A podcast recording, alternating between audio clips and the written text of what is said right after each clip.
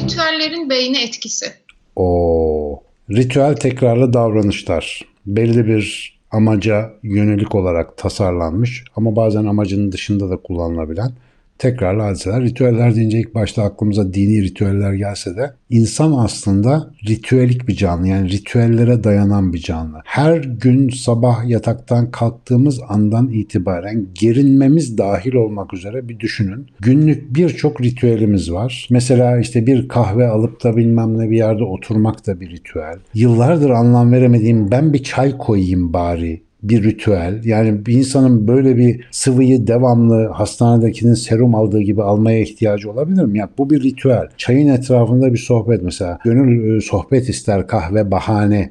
Ritüel bir bahane aslında üzerine bir şeyler kaydırabilmek için. Şimdi beynin sıklıkla yani insanın daha doğrusu genel olarak konforunu bozup da radikal bir şeyler yapmasının ona iyi geldiğini anlatıyoruz. Ve bu genellikle de aklımıza hemen şunu getiriyor. O zaman ben rutin yaptığım ne varsa darmadağın edeyim. Hayır öyle yapmayın. Mesela günlük rutinlerimiz sabah kalkar kalkmaz dişini fırçalamak, yatağı düzeltmek, bilmem ne yapmak, üstüne çeki düzen vermek. Bunlar bize ne sağlıyor? Bunlar mesela kişisel hijyenimiz, evin derli toplu durması falan gibi gereksinimleri çok enerji sarf etmeden, zihinsel enerji sarf etmeden halletmemizi ve bu arada bilincimizi o günün gerçek sorunları için fazla yormamamızı sağlıyor. Hayatımızdaki rutinlere ve ritüellere şöyle bakalım. Bu benim ruhsal ya da fiziksel ya da maddi ya da manevi neyse hangi amacıma pozitif katkı yapıyor? Bu yaptığım ritüelin bana ne faydası var? Özetle soracak olursak. Her bir ritüelimizi ki hayatımız ritüellerle dolu böyle baktığımızda böyle tekrarlı davranışlarla her bir davranışımızı haftalar yıllar içerisinde böyle incelersek çok ilginç bir şey göreceğiz. Bazı ritüellerin bozulması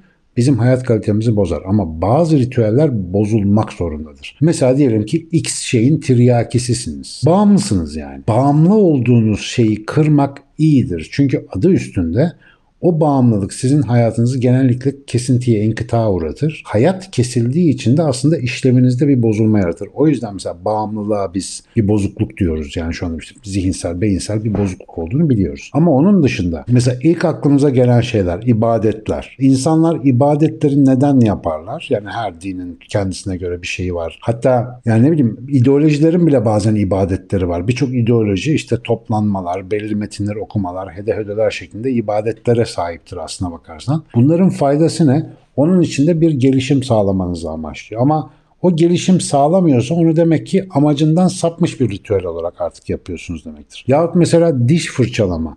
Birçok insan için diş fırçalama maalesef azımsanmayacak sayıda insan için obsesif bir aktiviteye dönüşmüş. Günde 4 kere sert fırçalarla höde höde diş fırçalıyor. Sonra 30-35 yaşına gelmeden bütün dişleri dökülüyor. Niye? Diş eti çekilmesine uğramış aşırı travmatize diş fırçalamasından dolayı. Yaptığımız ritüellere arada bir zihnimizin bilinç penceresinden bakacak olursak o ritüelleri değerlendirip şunu rahatlıkla diyebiliriz. Bu ritüel bana faydalı ve bu devam etmeli. Bu ritüel bana faydalı olabilir ama şöyle yaparsam, bunu şöyle düzenlersem bu ritüel beni geciktiriyor, engelliyor ya da işte baltalıyor, sabote ediyor. O yüzden bunu hayatımdan çıkarmalıyım gibi. En sevdiğim müdahale sevgili Hakan Güneş anlatmıştı. Bunu geçen videoda da anlattım. Onun bir ritüeli varmış. Akşam işi gücü bitirdikten sonra televizyon başına oturmadan hemen önce bir mutfağa gider gayri ihtiyari buzdolabını açarmış mesela bakarmış. Bunu bırakmaya karar verdiğinde Flinta gibi bir çocuk olmuş birkaç ay içerisinde. Çünkü o ritüelin bir süre sonra çok saçma olduğunu ve kendisine faydadan çok zarar getirdiğini fark etmiş. Halbuki ne için yapıyor onu?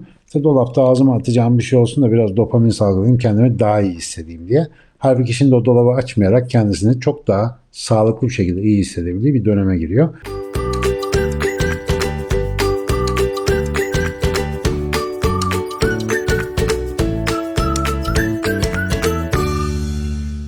Ritüeller faydalıdır. İnsan ritüel canlısıdır ama ritüellerine dikkatli, bilinçli yaklaşmazsa onlar onu bir anafor gibi gerçek hayattan koparabilirler. Çok güzel cevap oldu hocam. Böyle ufak evet. ritüelleri korumayı çok seviyorum. Hatta sizinle de üniversiteye geldiğinizde böyle ufak kahve ritüelimiz var. Hani düzenli olarak. Dal zaten sen o işin var ya pirisin. Hocam kahve alıp geliyorum hemen diye. Böyle bahçede şöyle iki dakika bir tıkırım içinde böyle. Güzel gene yaparız inşallah. Hocam ama o ritüel, o kısacık kahve anı ritüeli gerçekten benim gün içindeki performansımı yukarı çekiyor. Tabii ki. Bütün üniversitenin koşturmacası, öğrencilerle birlikteki sürecimiz o kahve anı benim ritüel olarak çok değerli gördüğüm bir an.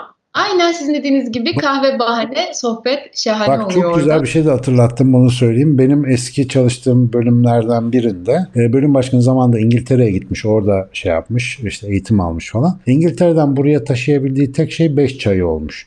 Yani onun dışında tabii laboratuvar imkanları çalışma disiplini gelememiş buraya tabii ama 5 çayını rutin olarak muhakkak yaparlardı o bölümde. Her akşam 5'te toplanırdı bir şey. Tabii işin arkasında diğer gelenekler gelmediği için bizde 5 çayı çok sakil duruyordu. Mesela ben çay içmiyordum zaten. Sevmiyordum 5 çayı olayını. Orada da oturup geyik yapılıyordu. Danimarka'ya gittiğimde her sabah istisnası yok. Haftanın 6 günü bir şey dikkatimi çekti. Adamlar saat işte 7, 8, 10 ne zaman geliyorlarsa laboratuvara çoğunluğun laboratuvara geldiği yani en geç gelen adamın da geldiği bir saatte sabah kahvaltı ritüelleri var. Yani enteresan da bir kahvaltıları var. Danimarka'nın her tarafı öyle mi bilmiyorum ama onların meşhur bir tereyağları var. Bir de bal reçel falan gibi bir şey ve kızartılmış ekmekleri ve yani asfalta döksen beton olacak kadar koyu bir kahve. Sabah onu yapıyorlar. Ben o yüzden midem deliniyordu orada. O böyle yağlı ballı şeyleri yerken dedim bunlar niye her sabah bunu yapıyor? Konuşulanlara baktım. Önce havadan bahsediyorlar. İlla orada Fars. Önce bir havadan bahsedeceğim çünkü önemli. Hemen arkasından dün laboratuvarda ne yaptık, bugün ne yapacağız ama o kadar neşeli bir toplantı ki şunu fark ettim. Günün en neşeli öğünlerinden bir tanesi. Kim Özdemir Asaf mı diyordu kahvaltının mutlulukla bir ilgisi olmalı şairimizin sözü ama kim bilmiyorum. Aynen onun gibi günün en neşeli öğününe Adam hayatının en neşeli konusunu sokuyor. Çünkü seviyor yaptığı işi ve o güzel ritüelle bu güzel konuyu birleştirdiği zaman müthiş verimli bir aktivite çıkıyor ortaya.